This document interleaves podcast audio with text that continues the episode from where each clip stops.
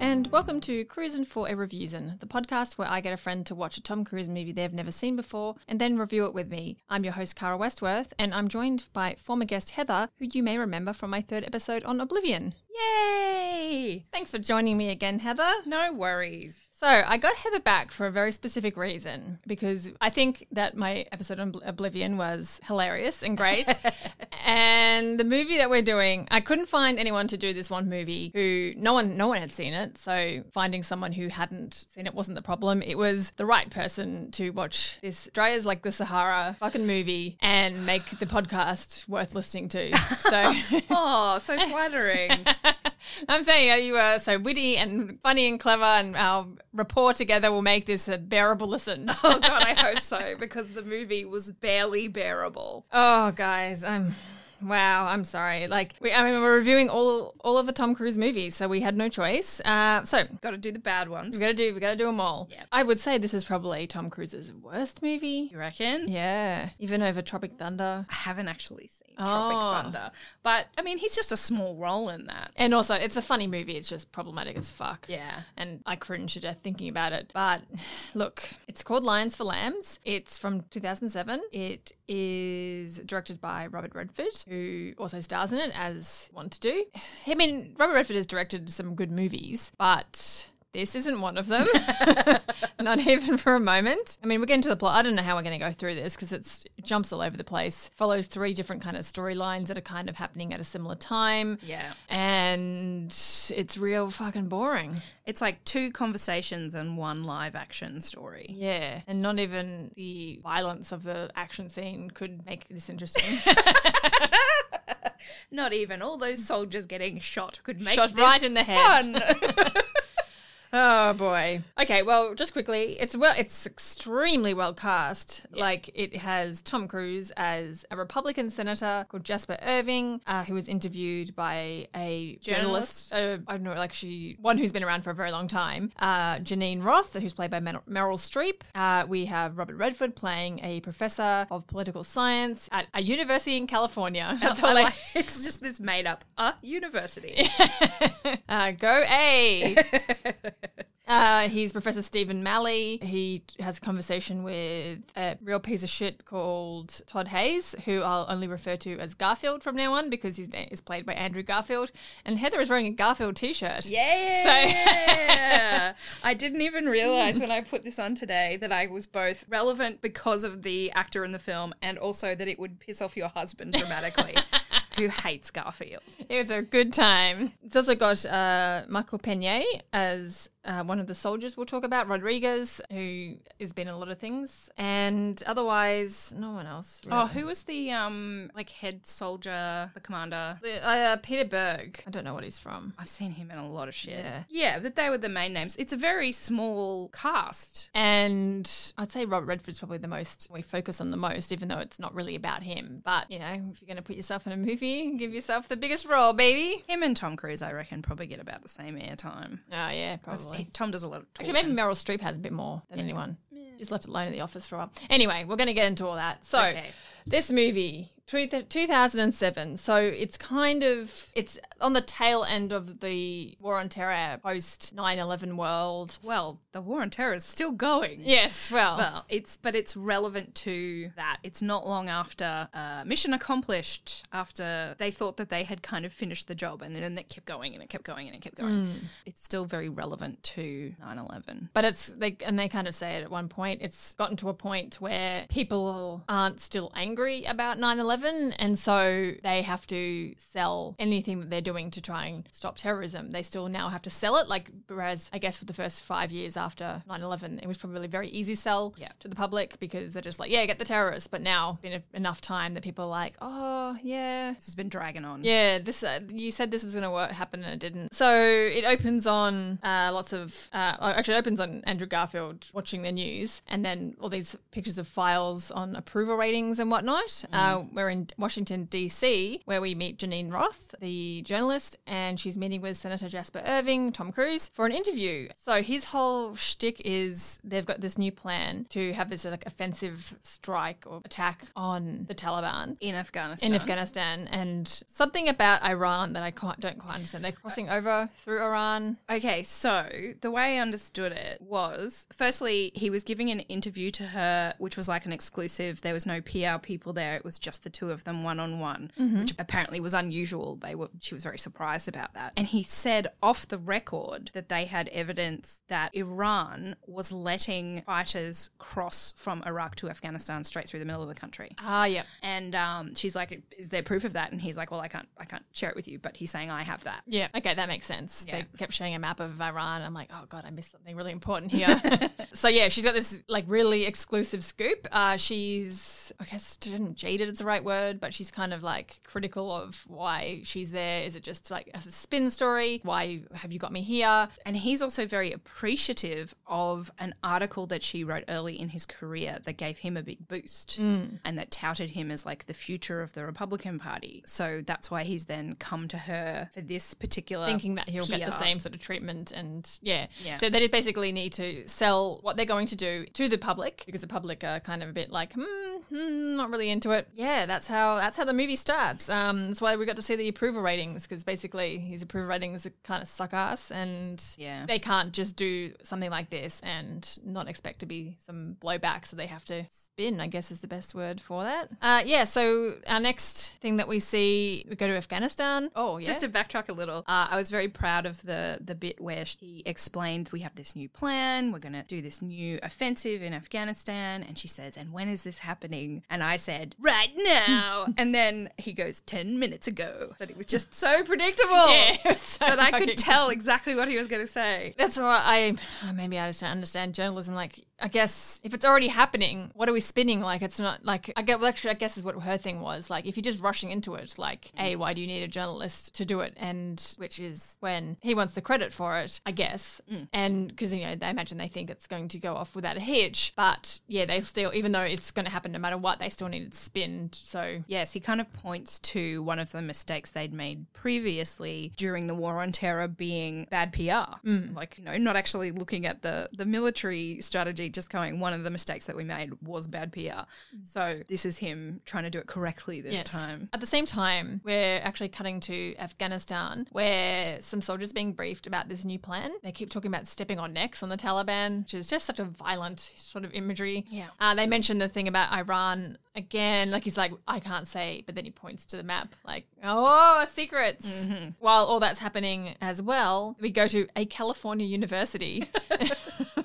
old Garfield mate's going to a meeting with his professor of political science, Malley, and is basically discussing his grades. He's slacked off. I don't know how long he's been doing this class, but he's barely attending. And his professor's like, Why? He's like, Well, it's because I got a girlfriend now, and I'm now the president of my fraternity, and blah, blah, blah. And he's like, You know, you know what university was like? We're so busy all the time. And he's like, mm, Is that the reason though? And his whole thing is, I want you to be motivated and passionate again because I saw potential in you and you have so much ahead of you, but you're kind of squandering it. So here's the deal I can give you a B and you don't have to come to any of my classes, don't have to do any more schoolwork, whatever. You just, you passed and you're done fine. Or you come to every single class from now on and become engaged again and doesn't even sell him like you get an A for doing that. It's just Yeah. like, either you're engaged or you're not, but you've, uh, it's not a very good deal. I'll be like, I'll take the B. Yeah, Even if I do become engaged at some point, like I still got, got that B guaranteed. Like, Yeah. He'd already proved through his exams that he was passing, but he wasn't he wasn't attending. Yeah. And that seemed to be the sticking point with the professor is that he wasn't engaged and he was trying to like fight his apathy. yeah, which is very weird. Uh, ben watched it with us and was just yelling the whole time, like, this doesn't happen. This never fucking happens. This is not a thing that people do. And maybe it does. Maybe because we're not wealthy, privileged white boys in fraternities. Maybe that's how they are treated. And the rest of us are just schlubbed out with the rest of them. Who knows? Doubt it. Yeah, so he's given this kind of ultimatum. And, and also, if you do opt for the other option, which is becoming more engaged, you also have to listen to my boring old man story about two other students students I helped get become engaged. Garfield's like, oh, Yeah, he has like an hour long meeting. yeah. And you keeps looking at the clock during the conversation. And also Tom Cruise is having an hour long Yes. conversation. so yeah, they're, yeah, saying everything's that everything's happening. happening at the same Yeah. at the same time in DC, in Afghanistan, and in California University. Why don't you just make up a name for the university? Stupid thing. So yeah, everything's happening in, in the chopper, about to instigate this plan in Afghanistan. In Washington, Roth is questioning this new plan. Yeah, he, he mentions the whole Taliban, yeah, Taliban traveling across Iran, and he also mentions something about it being nuclear potential. Yeah, so in Afghanistan, the soldiers are in the chopper. They're looking at the spot. I thought it was the landing spot, but it mustn't. I don't know. they were talking about it not being a good landing spot. And that's kind of when they got attacked. Yeah, so they were being shot at. Like you just see a guy in a helmet get his head half blown off. Yeah, bullets are tearing through people. There's lots of spurting blood. Yes. So I guess that's how they were kind of like spicing the movie up. Let's make the blood spurt. There's like four white people having boring conversations and like, but also blood and guts. Jeez. During that, one of the guys, one of the soldiers falls out of the chopper. So Rodriguez, who we find out very very soon, is one of the students that Malley was talking about, in, you know, engaging. He falls out, and his mate Finch ends up jumping out to help him, Mm-hmm. uh, which is very brave, but also feels very reckless because they don't have they don't have parachutes on. They don't have parachutes. was very weird. they just jump out because it's snow, but you know, still there's a lot of rocks down there. And the helicopter you see is not like crashing, but it's on a bit on fire and I don't mm. know. It's taking Looks damage. like a, looks like some pretty bad times for that helicopter. Back at the university, Melanie is asking why Garfield has stopped being in, interested in classes, and that's when Garfield has his big fucking rant about how like his apathy comes from you know nothing really matters, and oh no, what what else did he say? Oh, he's talking about he's jaded about politicians. Um, Oh, yeah, like, political science. You know, you know, someone's going to run for presidency when they announce that they're not running for president, and then they suddenly do, and how it's all like it's all more about celebrity than it is about. and it's getting blowjobs under the desk and like yeah it talks about the corrupt politicians and the theatre of it all and appears to be very jaded about the science of it just being about getting elected and not being about policy and helping world or whatever yeah, which I feel like Malley correctly points out. I'm like, okay, so what are you fucking doing about that then? Is- Apart from just not going to classes anymore, and he's like, what's the point? what's the point? I know it's it's all gonna suck anyway. Why even bother? this was not andrew garfield's best acting No, he looks like such a baby. and he keeps doing the same facial expressions, in like oh, tw- twisting my head like a little puppy. What? A little confused. What are you? What are you trying to say to Was me? this before Professor? Spider-Man? Oh yeah, I'm sure. No idea when Spider Man came out. So this was what 2007. Yes. Amazing Spider-Man was 2012. Oh, So a long time before. yeah. My goodness. Uh, and his tiny little facial hair fluff. And, He's got some bum fluff going on. oh, and he's wearing the worst Hawaiian shirt, I guess that is accurate with a college-aged kid. I guess. When we were in uh, New Orleans years ago, I saw a big group of dudes who are obviously from a fr- fraternity going on a, like a big drinking pub crawl through New Orleans. And they were all wearing different color, mostly pastel, like Polo Ralph Lauren shirts. And like, yeah, um, not khaki, like the off white kind of shorts and the boat shoes and everything. They're all dressed like that, like non ironically, with like, and some of them even wearing so many of them, like shirts. Like, and you can see all the collars, different levels of popness. I remember that. like this is what 2013 and like guys. So yeah maybe things that we think we kind of think old men would wear is exactly what college students like to wear in the us it's awful. Even Malley kind of has a go at him like what's that she's like oh, this show was like $80 like how dare you like well you, you got ripped off my dude. You wasted 40 of those dollars. at least 40 of those dollars. Unless that is from fucking oh, from tommy bahamas that's it. Where they're about $80 fucking the ugliest shirts on earth but because it's tommy bahamas you want them. So it all goes to like alcohol on them as well. Like it's a hawaiian shirt with cover. Oh it's so bad. It's so great that was the one I was sharing that was like um, Dumb and Dumber, Rum and Rummer, and it had the two parrots that looked like Sounds awful. it's the worst, and I can't wait to buy it. yeah, flashing to Afghanistan. Both soldiers are badly injured. Um, there's you know the head dudes. I don't know any military term. You think I know some after reviewing so many fucking military movies, but some military guys who are a bit more powerful than the soldiers are like, we have to save these guys, and they're like working out their plan. Yeah. we're gonna do this, and something about Back at HQ. they're watching through like infrared, and they can just see little little black dots where they are because they're watching and they're like, are they even alive? And then they, the Taliban, they can hear approaching, so they shoot off, off around to scare them off, and they're like, oh, they're alive. So they can see, obviously, it's some kind of heat. What's a heat vision? They can see the bodies. They Yes. can see bodies approaching, and then they can tell the muzzle flare Mm. the, the shot, um, which confused me at the start. I'm like, how can they see this so clearly? Possibly they can't. Possibly this is just movie magic. Yeah, because I'm like, so can satellites focus that well? That you could know. see someone half submerged in snow. in the dark Yeah. on a mountaintop. Yeah, who knows? Not us. We are not great military strategists. Not even. I don't even know what a, the rank is above so, corporal. I don't know. I don't know anything. Double corporal. Big boss man with the cigar. Roth is continuing to question the plan. Um, they're talking about things like diplomacy, like why can't they use some more diplomacy? And he's like, don't fight terror or attacks. we with were diplomacy." attacked. Don't respond to an attack with diplomacy. Like he's so soundbitey, and I guess that's the point. He's talking to a journalist, but he's got that like slick soundbitey politician thing down. Tom Cruise is very good at it. And then we were discussing, uh, is Tom Cruise going to ever be an actual politician? Will he run for president? Because he's very good at this. Yes, we're all having a big argument because you two were all like, "Oh, he'd be, he'd so be Republican." I'm like, no, he fucking wouldn't. I reckon he would. And like, no, you're convinced because he such a good Republican in this movie that you think he'd be a good Republican. This movie took ages to watch because we kept pausing to argue about these sort of things, and then we talked about how good would be as a president. Like, He's know, got the charisma. He's got the charisma to get in, I think, to overcome people's aversion to Scientology and, you know, superstar power and appeal. and the church would fund it. Yes, he'd be um, no. I mean, he's worth half a billion dollars, so he could fund it very easily himself, I suppose. Yeah. He would. I mean, like, even if he was a Republican, like I was saying, if He'd he put half, yeah, he'd be a soft, a softer Republican. Mm. But I still think he'd be Democrat. But I think if he put even just a quarter of the energy that he puts into movie making into politics, he'd be a great politician. Like he would just. He's, that just- is a man who is very into what he does. I'm having visions of him doing press conferences and then like just grabbing onto the bottom of a helicopter and, just lifting off out. away from it. just he just comes in with like a smoke flare. And he just like flips in. I'm taking that question on notice. I'm Tom Cruise. just runs. just, just starts running away. Look how fast I can go. Everyone's like, oh, see how fast he was. And immediately distracted. our president's faster than your president. And the friend's like grabbing their collars. "Ooh, he's really fast, guys. Just punching other world leaders in the face. no, don't. Challenging them to foot races. Look, Imagine if world peace was achieved because Tom Cruise just beat everyone at race. if I win, you have to give up your nuclear weapons. like, oh, I've been training for this for years. and then Tom Cruise just fucking blitzes them.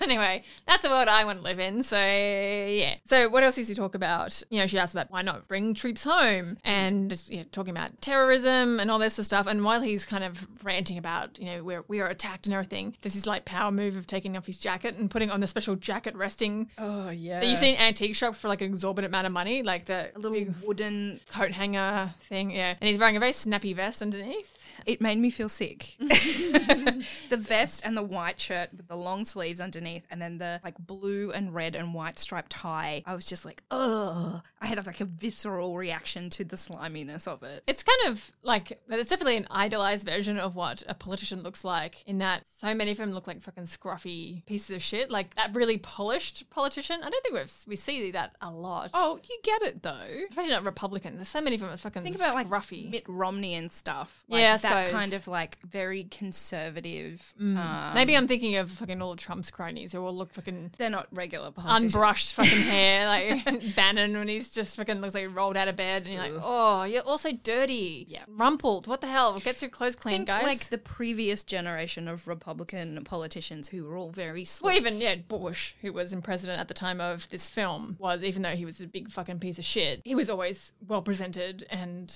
But he had a bit of a bumblish, bumbling, boyish Yeah. thing, which was part of his charm. I'm doing inverted commas here, part of his charm. Um, now we got a second term. Just like look at that goofball, just trying his best. No, he's not. I'll never forget when he was reading to children and he had the children's book upside down. Which is so much. That is so wild.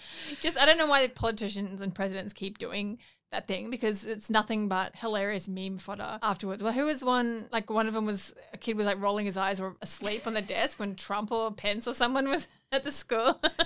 So boring. yeah, who cares? I don't care about this guy. God. When's big lunch? yeah, as he's raving about implementing, uh, justifying basically the speed in which they're implementing this plan. Power move the jacket off. Uh, we're back to Taliban. Sorry, back to Afghanistan. Oh. he talks about, sorry, just when he's doing his big rant, he says that. Um, she asks him about the human cost of this particular plan, and he says they thought very deeply about it. And then she says, "So "How much are you thinking?" And he kind of avoids the question, but he says, "You know, however many years it takes, ten years, whatever it takes." That's right. I to left, win. I left a line open for that because I was like, "That's a really good bit." And then I everything kept moving on too fast. And yeah. Yeah. I've forgotten all the line. Yeah, so made, he made a big deal about whatever it takes, and she made a big right, whatever it takes in her pad. We go back to Afghanistan. The Taliban are approaching Rodriguez and Finch. Yeah, so they know they're alive and everything. They're Um, both very hurt as well. Yeah, so they work out that Rodriguez has like a really bad compound fracture in his leg, and Finch is actually one of his legs is jammed in the snow really badly, and he can't get out. So he keeps kind of stuck. trying to dig him his way out, but then he'll turn around and talk to Rodriguez, and then you know shoot some rounds at the voices of the Taliban who are approaching and everything. But yeah, they they're pretty bad shape, but they're like uh, here for each other. We're best friends. Then we go back to the professor. Yes. And he talks about a particular lesson with Todd, Yes. where he said that he hadn't done the reading, and then he went on a big rant about tax dollars. Using tax dollars to fund for clean needles for people who are addicted to drugs. Um, And he's like, "Why don't we have a drunk driver's lane? Because Yeah. that could also reduce injuries." Yeah, making yeah, making illegal activities safer. And like, that's not same, my dude. And everyone in the class is literally doing that. They're like, you what? Yeah. And like, you didn't even do the reading. And you have he's like, oh, I'm, I can use my brain, can't I? And I'm like, Oh, oh, fucking he's- punch him. He's doing the devil's advocate thing, which Yeah. Ben was getting very angry about because he was having flashbacks to his own phase Yeah. of being the argumentative devil's advocate when you're talking about things that don't affect you in the slightest. Yep. Yeah. This I don't understand what this is in any context, but I'm sure going to give you my opinion on it, no matter what. Which I think he brought that up to Garfield to be like, I know what was his point. To He was like, talking about how he was still engaged, Yeah. even though he wasn't. He hadn't done the work. He still had the. Uh, I guess he still was able to form opinions and argue for them. Yeah, like off Which the he was still he was still just engaged in in it, even though he was really starting to fall off a bit. He still wanted to have an opinion and talk instead of just now not turning up for anything. Then we go back to Meryl and Tom again, and she's asking more about the particular strategy where they're using small platoons to sort of ferret out the enemy, and her saying then they don't have much support because they're small and this seems really dangerous. And she starts talking about, does she talk about Vietnam? She references another. Yeah. Um, she says basically 1968, which is going to be Vietnam, and how they had a very similar plan and it failed dismally and probably resulted in the war being lost and everything. He just kind of fobs it off like, Yeah. He says, Oh, did you see that on, did you TiVo the History Channel? And I got very excited by the reference to TiVo because Yeah, it's, a been long, time. the thing that never made it to Australia, and I always wanted it. I remember hearing about it on Oprah when it first became a thing in America, and I was like, "What?" I had a housemate who had one. oh, really? I think he imported it or something. I don't know, but he managed to set it up and get it running here kind of ahead of when it was supposed to launch in Australia. It was pretty amazing at the time. and it's such a good name. Like we'll never. TiVo. Yeah, all of us with our fucking rattly VCRs trying to remember to record things. Remember when you could just like in the TV guide there'd be like a number. You could actually if you're G code. yeah, and then if your VCR was advanced enough, you could actually program that in and it would actually record. Yeah. Yeah, We I think we used that like twice. uh, we set that up for my grandma, and we had to reteach her how to do it every week because she would always be like, "It didn't work." And we'd be like, you just press the code in here, and then oh yeah, I just press record all day and then just watch. I missed my episode of Tag It. Uh, amazing. And she she notes in that about the you know it not working and how that war was over quite quickly, and even World War Two was over in like five years, and here we are, how many years out of the start of the war on terror, and we're still going. And he kind of I think he also, I don't know if it's right now or at some point, he talks about like what happened to you as a journalist. You're all wind sockets, I think he says. oh, he calls her a windsock. Wind, so- yeah, where just air comes in and you just You turn whichever way the wind blows. Yes, and which is what he kind of wants, I thought. So I don't know why he was sort of attacking her about that. But it gets her thinking because when he leaves the office, he has to go go do something, and she's left around, alone in the office and starts having a wander around, looking at all the pics on the wall, which terribly photoshopped a lot of them. Oh God, so funny. You could like the one where you've got Tom Cruise posing with like George Bush in one of a very famous photo of George Bush, and it's so badly photoshopped. Like The- we know he wasn't. Tom Cruise wasn't there at the time, let the, li- alone oh, the, the, lighting bad is all Photoshop. off. He's cut around really badly. It just oh, it made me really angry. Like Photoshop definitely existed then. So and it was better than that Yeah, in was- 2006. Come on. all I'm trying to think what else there were. Like him and Condoleezza Rice and him with some army guys. The Dalai Lama. The Dalai Lama. And there's like a little scarf in the frame as well. And there's a picture of uh, a young Tom Cruise, but which is actually a, not a still, like an actual promo photo from Taps, the movie from 1981.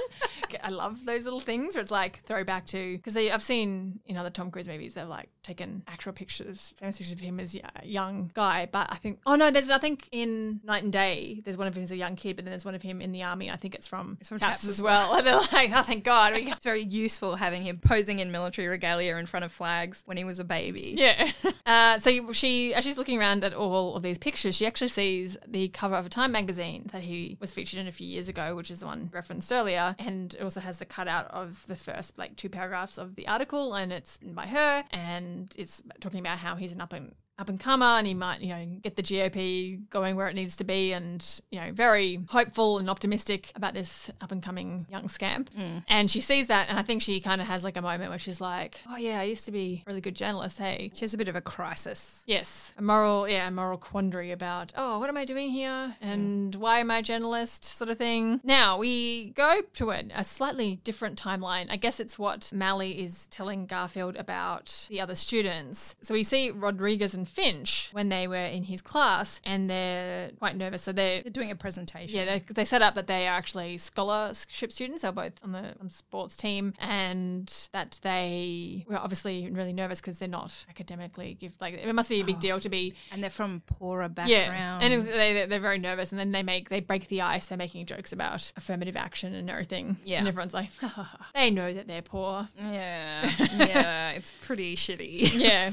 Yeah, so they go through their report that they're doing to the class, and even though, I mean, it must have been set like mid 2000s, but oh, I guess maybe we still were using overhead projectors. I was still using PowerPoint stuff when I was at uni. No, that was like an old fashioned with the yeah, clear slides. OHT. Actually, yeah. I think you know that was still. Oh, do you know what that's? Do you know what that is? That's the movie saying, "Look how poor they are. They couldn't even afford a computer, so they had to." No, even at that time, it was probably more expensive to go get things printed onto the clear Yeah. plastic. To anyway, I used to love doing that stuff. Like nothing better than photocopying. it. And It's like ah.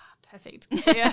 Piece of plastic with all my dumb writing all over it. Uh, so they're talking about engagement. I don't actually know exactly what they were going on about, but they were talking about how America does so little internally, but then is so engaged abroad. Yeah. So, like, they talked about uh, where there's diplomatic offices and consulates and everything around the world, and you know all the things they do with war and everything. And other students are like biting back and responding, mostly white dudes, just being like, "Oh, maybe it's because now you, there's two different times that you compare to. Like, there's more countries now than ah, okay, thanks Yeah. for your input, dude." I liked how every time they sort of started to give their case and then someone in the audience argued with them, their very next slide was the response, Was the exact right answer. It's like, oh yeah, well you think I didn't know that? Here's my response. And it was always the very next thing. Yeah, and they're like some, uh, something out about like how much would that cost? Oh, because they're talking about like kind of like I guess how they have in Korea and stuff, where you serve after high school, you serve a, year- draft. a draft, and but there's like instead of doing junior school, everyone does a year in the Peace Corps or something internally in America to try and do better. And like, how much is that going to cost? And like, well, the next slide will Yeah. reveal exactly this many dollars, and it's cost this much to, to send a kid to school, but it would only cost this much to do this. And so yeah, they had their answers and those clear pieces of plastic. So they were arguing for a draft or for people to do like apprenticeships with the reserves and that everyone in junior year, they just remove junior year and make everyone do a year of service basically. And everyone was like, ah, it's going to cost so much money. ugh." And they had, you know, all their, their arguments about why the education system was kind of failing people and this would make people more engaged. Uh, it would also give them more connection to their country. And like that, that was their argument. And then And everyone's like, well, what about you then? What are you going to do? You just talk and talk up there, like, blah, blah, blah. And they're like, look at each other and they're like, put on. they, they each have a slide and they both slide at the same time. And it's their letter saying their induction for joining the army. yo, Oh, wow. and They everyone in the class is shocked and so upset and And Malley's like, what?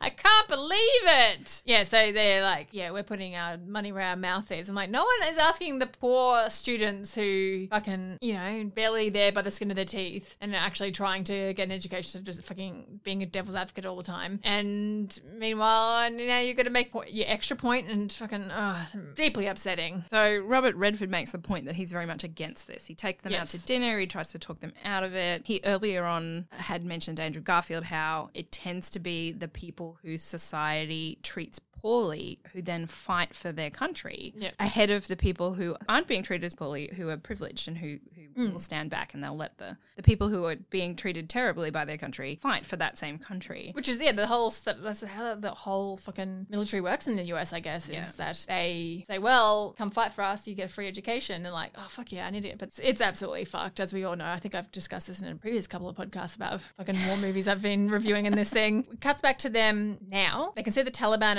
approaching, and they're watching on the infrared thingo, and everything's oh yeah, that's what they talk about. They're going to blow it up and then try and pick them up, which.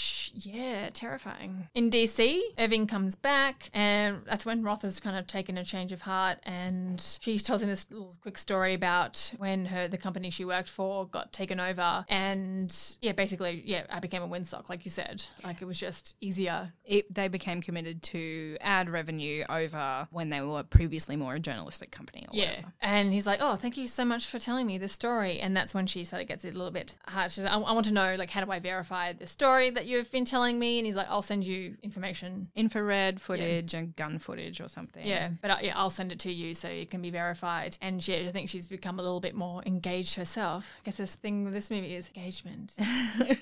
Except for us who are like lying on the couch, like, oh, I'm so not engaged with this. And she also brings up a draft at that point, and he's like, "We don't need a draft because we'll succeed. We just need public goodwill. Yeah, so we've got everything we need. We just need the public to back us at this point, and that's That's your role." Yes. Yeah. Uh, he also asks her really like aggressively if she wants to win the war on terror because she's kind of arguing a little bit and she just can't answer. It's like, oh, this is a yes or no question, and she's like, no, it's not. It's fucking plenty of grey areas, dickhead. But then he's interrupted, and from what we think, he must get at the call that's going ahead, but they've lost a couple of soldiers already. Yeah, he's got the update from the war room, the the headquarters that we were seeing before. Yeah, he kind of counters that. I think the way their expressions play off each other, she can see that something's. He's heard bad news, mm. but then he's trying to talk about like suddenly he's talking about you know we, we, I feel really bad for anyone that loses their life in this, but we're doing it for the right reasons and everything. And I think she's like, oh, okay, something bad's happened, and you're just trying to spin this a little bit more to me. So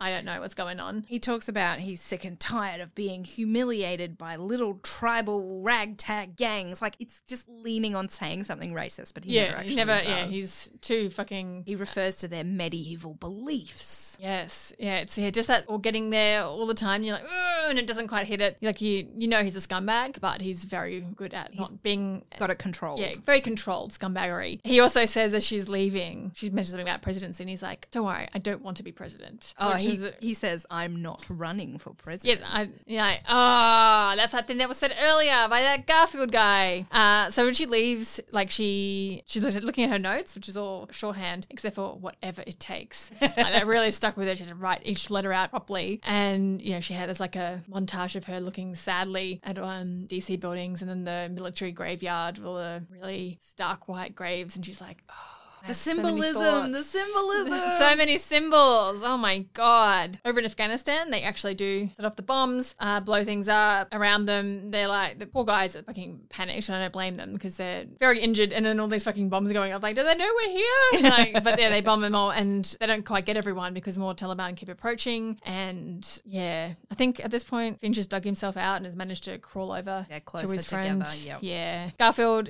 is uh, back at the uni. Uh, Garfield is asking about the grades of these two students. Oh, my Malley's kind of like "That's- not the point. But the point is here they were so engaged. Even though I didn't want them to go to war, I respected their reasons for wanting to go join the armed forces. Yeah, it doesn't matter what their grades were. It was all about how engaged they were and how willing they were to commit to what they thought was right. Better to try and fail than fail to try.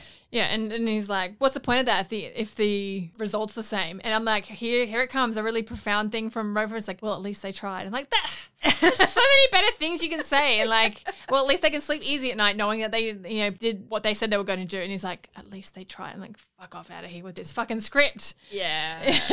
it falls flat. It just over and over again. Doesn't- You're waiting for something and it just keeps falling flat. Like I get you get the fucking point they're trying to make, and I'm like, I still don't fucking care. Even though normally, like in real world examples of this, I'd be like, yeah, I fully agree, and I'll debate this. But this fucking movie version, yawn. So then we get back to the journalist's office. Meryl is back at headquarters of the newspaper or wherever she Yeah. works. I've completely forgotten already. A newspaper shop.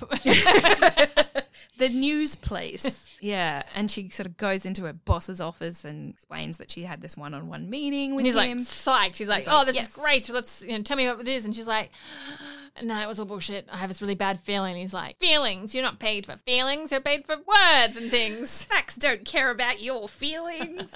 I'm Ben Shapiro. and also Steve Irwin, apparently.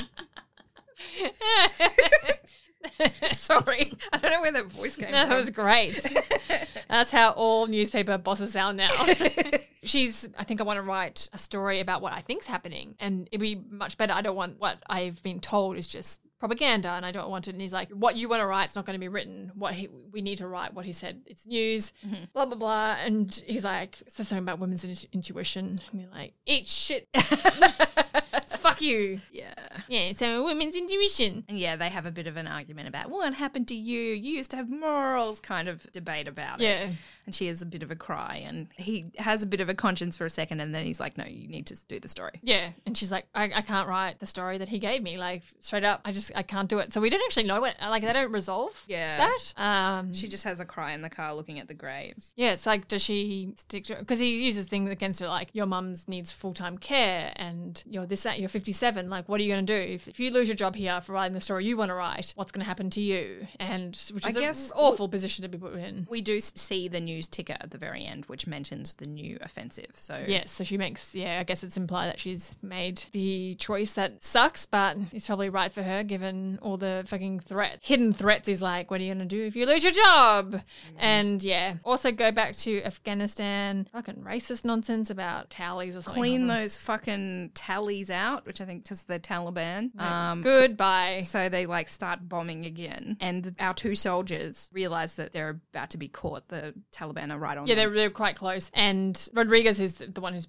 the most hurt, he's like, "You can get out of here. Just you know, just leave me." And like, "Nah, I'm not leaving you. You're my best friend." It's so foolish and like, uh, I mean, I've never been in this situation. I don't know how, but I'm pretty sure I would have covered myself in snow and pretended to be a rock and see how that got me. Because instead, they stand up and they just yeah, just stand there defiantly as Taliban are coming over the the rise, and one of them lifts up his gun a bit, and they're just shot to death, just blown to bits. And then within seconds, the next bomb strike comes and would have killed all those. Um, but it also may have guys. killed them. Oh, I think it was they hadn't really moved that much, so it, they probably would have been fine. But it, it also prevented, I guess, earlier on they mentioned that they're worth more Alive, captured yeah. and tortured than Yeah. they are dead. So they removed that from the equation by Yeah. heroically standing up and getting themselves shot. I'm such a like. And the, sort of like they achieved nothing. This Yeah. big statement about them going off to war, and they like it sort of didn't help anyone. No. They just died for no real gains. And Yeah, for this plan that was probably doomed to fail from the beginning because they won't don't look back at history at all. And yeah, they they die and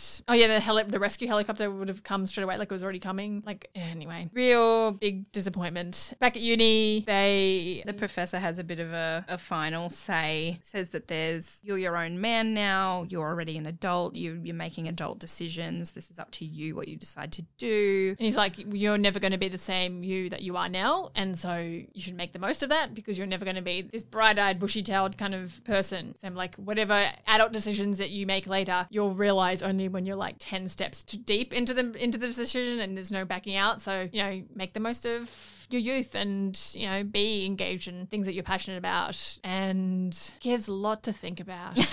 And after this like hour long pep talk with this student where he's like, I'm giving you a free grade if you engage more and like putting all this effort into this one white guy, argumentative Yeah. little snot nosed white guy, then his next student is like, It's my turn to She's talk like, to you. You're "Yes, running I'm sorry, late." your office says eight o'clock and it's way after eight. Can I please come in? She comes in, he's like, okay. And he's like, well, don't you want to hear my answer? And he's like, eh, I don't care. And so Garfield sort of leaves, and the young black female student's kind of like, "This grade, you can't be right." Like it's yeah, and you look at it like this woman is like, "No, you, I, I did so, I tried so hard, and I've got this shit grade." Meanwhile, he's giving all this effort to this Yeah. old guy who doesn't care, who's putting mm. all this time into this white boy and the girl, he's kind of like distractedly not really listening to her. Yeah.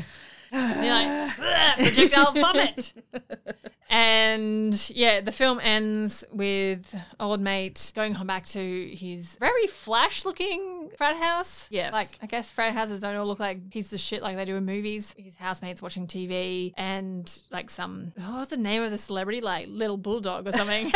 so stupid. you know, some sort of scandal. And down the bottom is some scrolling text. And it's just, which, yeah, there's that she didn't she went against what her better judgment and she just reported the news as she was told to. And it's just scrolling across saying there's the new offensive str- um, plan that's going into Afghanistan. And you just see him thinking, like, Hmm. I don't know what he's thinking. For some reason, when I first watched this movie, I thought that he saw something about these two soldiers have died, and that made him like, oh, which would have been even better. But, but no, instead he just saw the news that as the senator wanted it to be spun, and he's kind of like, now suddenly I want to be engaged. Much to think about. And that's it. That's the movie. It is, oh my God. It was so, like, I believe in a lot of the messages Yes. that this movie was giving us. War is bad. We should be active in our political beliefs. We should do things. Yeah, the money spent on wars abroad could be so much better spent internally, like getting people to stop being homeless, helping people with drug addiction, helping people with out of poverty, and everything that can be done so easily with just a fraction of the military budget. Instead, it's not. Instead of doing that in an engaging, fun, interesting way,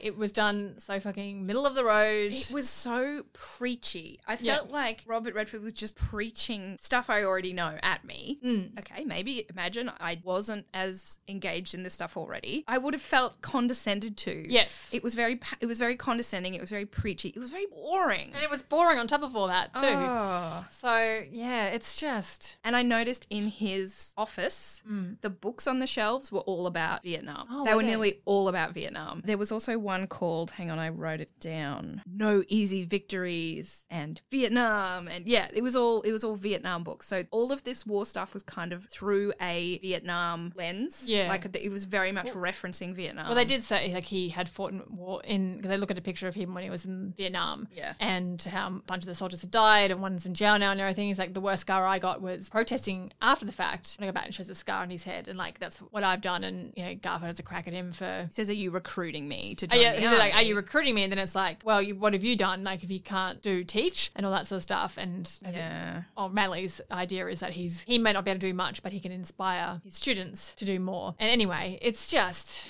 like dry is the word, the best word to describe this. And it's so American centric. Like, I, I Yeah. realize that this is post 9 11 and they're looking at the war on terror, you know, but there's no point of view from an Islamic person. There's no No. point of view from the countries that they're fighting in. There's no other world interests. It's only. It's American. And so like when I looked up how this movie fared, like it I don't I think don't know if it completely bombed, but they're like they were really disappointed in how much money it made in the first week in Europe. And I'm like, why would a European person want to watch this fucking movie? Yeah. Like the English would barely be interested in this. Yeah, so no one yeah, it just it, the movie didn't do very well and like Tom Cruise was just in it because he really respects Robert Redford and wanted to be in one of his films. And I don't know why the fuck Meryl Streep was in this. you know, She's probably just mates with like she's been in at least one movie with Redford, so maybe I mean, she was trying. like she's, I mean, she she was excellent. Like when she's getting flappy at her boss, and she's like taking off her jacket, and she's like, "Why is it so hot in here?" Like she's freaking, like she That gave it her good. all, yeah. But she, yeah, there's only so much she can fucking do. So anyway, not a great movie. Uh, it's it's it's one of the very few Tom Cruise movies I don't actually own on DVD, which sucks because my internet kept dropping out my TV, and this movie kept dragging the fuck on. When we weren't arguing about Tom Cruise being president, the TV was dropping out, which is fucking wild. Yeah, so this is the part where we'd normally go into Tom Cruiseisms, but not a cruisy movie, really. I mean, he was whipping out his kind of charming smile a bit. Yes, but not not even as much as look at any of his other more dramatic roles where he he still yeah He's doesn't do the big Tom. Cruise smile. He was yeah definitely more more. He was playing a very good politician. It was charming and kind of slimy and gross. I mean, I know I'm biased, but I didn't get the same sort of Tom Cruise charisma as I got. Yeah, he was act- doing a different kind of charisma than Yeah. what his normal Tom Cruise charisma is. But like, yeah, it's it's literally just him in his office, and he walks in and out of his office once. So we don't, there's no fucking running. There's No jumping. no jumping, not, not a single stunt. Uh, I mean, he took that jacket off and put on the thing really, really well, like uh, effortlessly. Uh, yeah, so really, not, much. there was no drunken monologues. I'm trying to think what other my new He didn't do are. any like crazy Tom act either. Yeah, Like yeah. he was very reserved and controlled, which was the part. Yeah, very controlled. His hair was also like it was very Republican. Oh. Like he goes to the, the Republican hairdresser in DC, and they all get that same fucking bit of a wave haircut, the perfect part. Yeah. Oh yeah. oh, ugh. He also like it's in 2007. He didn't look. I don't know. I'm just thinking like what he looks like in 2010 because he that's like really peak Tom Cruise hotness. He actually looked his age a lot more than he normally does in this movie. Like I don't know if that's how it was shot possibly. because yeah, it's just Tom. I mean, maybe it's also that the Republican way of dressing kind of makes people look older. yeah, boring, stuffy, conservative kind of. Yeah, and the haircut as well is also has like this air of like an older man. Mm, because he, they mentioned his, like they talk about 1968, and she's like six years old when it was 1968. I'm like, that's exactly the same. That's exactly what Tom Cruise actually was in that time. So he was definitely he wasn't playing a younger man or anything. He was playing a man Himself. Exactly his age. All right, so very few Tom Cruiseisms in this movie. Uh, yeah, so I think the only thing that's left for us is that we just rate the movie and. We're gonna do it out of fives. what what rating system could we possibly okay, use? they're gonna, they're have to think about. It's nothing even fucking funny. Oh god. One one baby blue eyeball. One Robert Redford baby blue eyeball out of a potential five baby blue eyeballs. yes. There's less just cyclops. rolling on the table. Someone just opens their hand and these eyeballs come rolling out. They were very blue, like yeah, the So most blue. blue. Like he's wearing one of those. I don't know what that word for denim, that denim fabric, but which made his eyes pop. pop. Like I could have liked it. The politics in many ways aligns with my own. Not totally, but in many ways. And I fucking I hated it. And not just because Tom Cruise was in it. No, no, the, the Tom Cruise was not the worst part of the movie. He was actually probably one of the better parts. Yeah. Being an awful person. Yeah, like he was doing a good job of being a dick. Uh, okay, my review be one hideous Hawaiian shirt on fire. Out of five. Yeah, well, we've talked a decent amount of time for a boring movie about garbage that we're not interested in. This definitely couldn't have been a two parter because no one would have hung around for the second part. it's just some movies, even if we talk ages about it, like, I just, there's no way I can cut that in half because you're just like, yeah, I'm not, I'm just going to skip the second half of that one. Hey, so uh, thank you if you stuck around for that. Normally I say, yeah, watch this movie for like this. Don't watch this movie unless you've got nothing else to do. Maybe your dad might like it, but even then, even if your mum, like mine, loves Robert Redford, I don't think mum would be like, what? Mum would This is a, a movie for boomers. Yeah, and even boomers, I think, would be bored. Yeah. So yeah, so it's no fucking. What are some good dad movies like The Fugitive? And Yeah. I love dad movies. Indiana Jones. Wait, that's Like- that's for everybody. Air Force One, and like so the the president's in danger, and he's gonna save the day. Are you a bad enough dude to rescue the president? Okay, well, um, we're gonna have a mini-sode for next week, so stay tuned for that. But in the meantime, Heather, where can we find you in the rest of the world? well, I go by Hacklock online, and I have also a podcast now as well. Yes, that you I do. You talk did, that you didn't have last time. No, on. I was so inspired by your podcast and our wonderful time that I started my own. Well, not totally my own. I have a co-host. It's called Online Mole Patrol. Uh, myself and Brian Butts, we talk about incidents from internet history. Is probably the best way to describe it, and also just other crap. It's great. So if you've been on the internet and you've seen like weird dramatic shit that's happened on internet forums and stuff that's made you laugh, but it's really hard to talk about with other people because if they didn't see it, they're like, "Oh, what the fuck are you talking about this?" Yeah. yeah. There's been a lot like if you were on LiveJournal and MySpace and everything, and yeah. So if you like, I want to talk about the things that aren't really documented very well that Yeah. happened online. Um, so not like this is when the internet was invented and who invented it. None of that stuff. More like MySpace drama Yeah. or forums drama. Like like this person who was popular on BuzzFeed did this fucking whack thing, and then every the whole internet erupted. But only the, the part of the internet that's into that particular aesthetic or that particular because so much happens Yeah. online that you know can affect people very much, but Yeah. only a small little corner of the internet is aware of it. So Yeah, even it still happens now. I've just been reading about all the Lolita drama that's happening at the moment about racism in the Lolita community, and so few people would know, like, barely even know what Lolita is. And yeah, it's it's wild. Like, yeah, I'll talk about that with you later. But That sounds great. Yeah, it's I mean, uh, it sounds terrible, yeah. but please tell me about it. uh, yeah, so definitely look. I'll put it in the show notes. But uh, online Mole Patrol, it's a very good podcast. I highly recommend it. Um, for me, Twitter Tom Cruise Review or Instagram Tom Cruise Reviews with an S on the end. If you need to just check my website, it's tomcruisereviews.com with all the info you need. In the meantime, stay tuned for our mini-sode next week. Otherwise, we'll catch you later. Bye.